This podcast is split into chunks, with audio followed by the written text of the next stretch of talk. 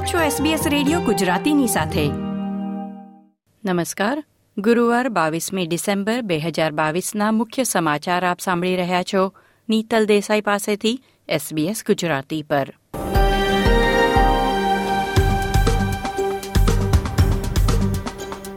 આજના મુખ્ય સમાચાર. આ વર્ષે એક દાયકાની સૌથી ખતરનાક બુશફાયર સિઝનની આગાહી પ્રદૂષિત પાલકમાં રહેલા ઝેરી પદાર્થની ઓળખ કરવામાં આવી. પરુમાં ફસાયેલા એકસો ઇકોતેર ઓસ્ટ્રેલિયનોને પરત લાવવામાં આવ્યા.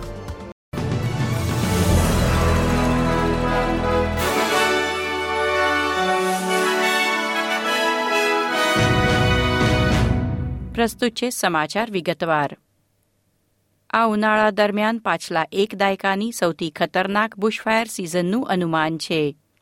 કટોકટી સત્તાવાળાઓ ઓસ્ટ્રેલિયનોને હવેથી સાવચેતીના પગલાં લેવાનું શરૂ કરી દેવાની અપીલ કરી રહ્યા છે.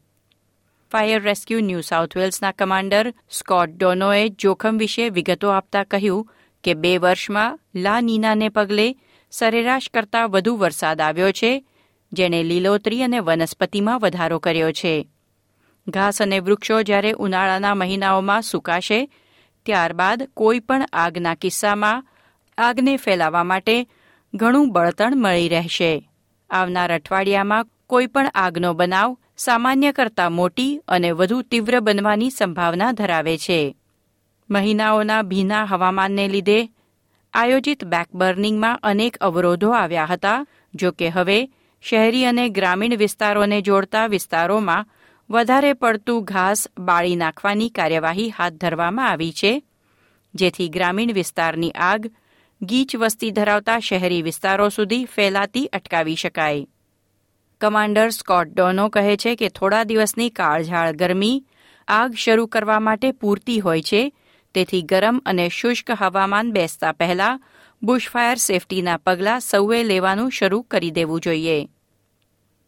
ઓસ્ટ્રેલિયામાં પાલકમાં ઝેરી પદાર્થ મળી આવ્યા પછી તેની નજીક ઉગાડવામાં આવેલી વનસ્પતિનો નાશ કરવામાં આવ્યો છે. રિવેરા ફાર્મ્સમાં પાલકની ખેતી નજીક ઉગેલા થોર્ન એપલ નામની વનસ્પતિના છોડમાંથી પાલક દૂષિત થયું હોવાનું મનાય છે. સત્તાવાળાઓએ જણાવ્યું કે આ વનસ્પતિ, એટલે કે થોર્ન એપલ, માણસો અને પશુઓ માટે જોખમકારક છે, જો કે બાળકો માટે ઝેરી સાબિત થાય છે. ઓસ્ટ્રેલિયન સુપરમાર્કેટમાંથી પ્રદૂષિત પાલકની અનેક બેચ પાછી ખેંચવામાં આવી છે. રિવેરા ફાર્મ્સના પ્રવક્તા કહે છે કે આકસ્મિક રીતે થોર્નેપલ દ્વારા પાલક દૂષિત થયું હશે કારણ કે તપાસમાં ખેતરના અન્ય કોઈ પણ ઉત્પાદનને અસર થઈ હોવાનું જાણવા મળ્યું નથી. વિક્ટોરિયામાં જે બીચ પર ચાર કિશોરો પેડલ બોર્ડિંગ કરતા સ્વાન આઇલેન્ડ તરફ તણાઈ ગયા હતા અને દરિયામાં ફસાઈ ગયા હતા, એ જ બીચ નજીક બીજી બચાવ કામગીરી હાથ ધરવામાં આવી હતી. આ વખતે બે મહિલાઓ પોર્ટ ફિલિપ ખાડીમાં મુશ્કેલીમાં મુકાઈ ગઈ હતી. લાઈફ સેવિંગ વિક્ટોરિયાએ ફરી એકવાર લોકોને અપીલ કરી કે તોફાની પવનમાં પેડલ બોર્ડ પર જતા પહેલા હવામાન ખાતાની આગાહીઓ તપાસી પોતાની સુરક્ષા માટેના પગલાં લેવા જરૂરી છે. તેમણે વિગતો આપતા જણાવ્યું કે પેડલ બોર્ડ ઉપર બેઠા હોય ત્યારે તોફાની દરિયાઈ પવન તમને ખૂબ અંદર સુધી ખેંચી શકે છે અને થોડી જ ક્ષણોમાં પરિસ્થિતિ કાબુ બહાર થઈ જશે. આ ઉનાળામાં જેપનીઝ એન્સેફલાઇટીસ વાયરસનો પ્રથમ કેસ ન્યૂ સાઉથ વેલ્સના મધ્ય પશ્ચિમમાં જોવા મળ્યો છે. એવું માનવામાં આવે છે કે તેને નવેમ્બરની શરૂઆતથી ચેપ લાગ્યો હતો.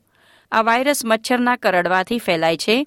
તેથી ન્યૂ સાઉથ વેલ્સ હેલ્થના જણાવ્યા મુજબ, દરેકે મચ્છરના કરડવાથી બચવાના તમામ ઉપાયો કરવા જોઈએ.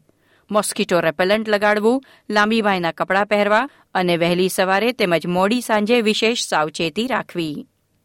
દક્ષિણ અમેરિકાના પરુ દેશમાં રાજકીય કટોકટીને પગલે આંતરરાષ્ટ્રીય ઉડાનો સ્થગિત કરવામાં આવી હતી.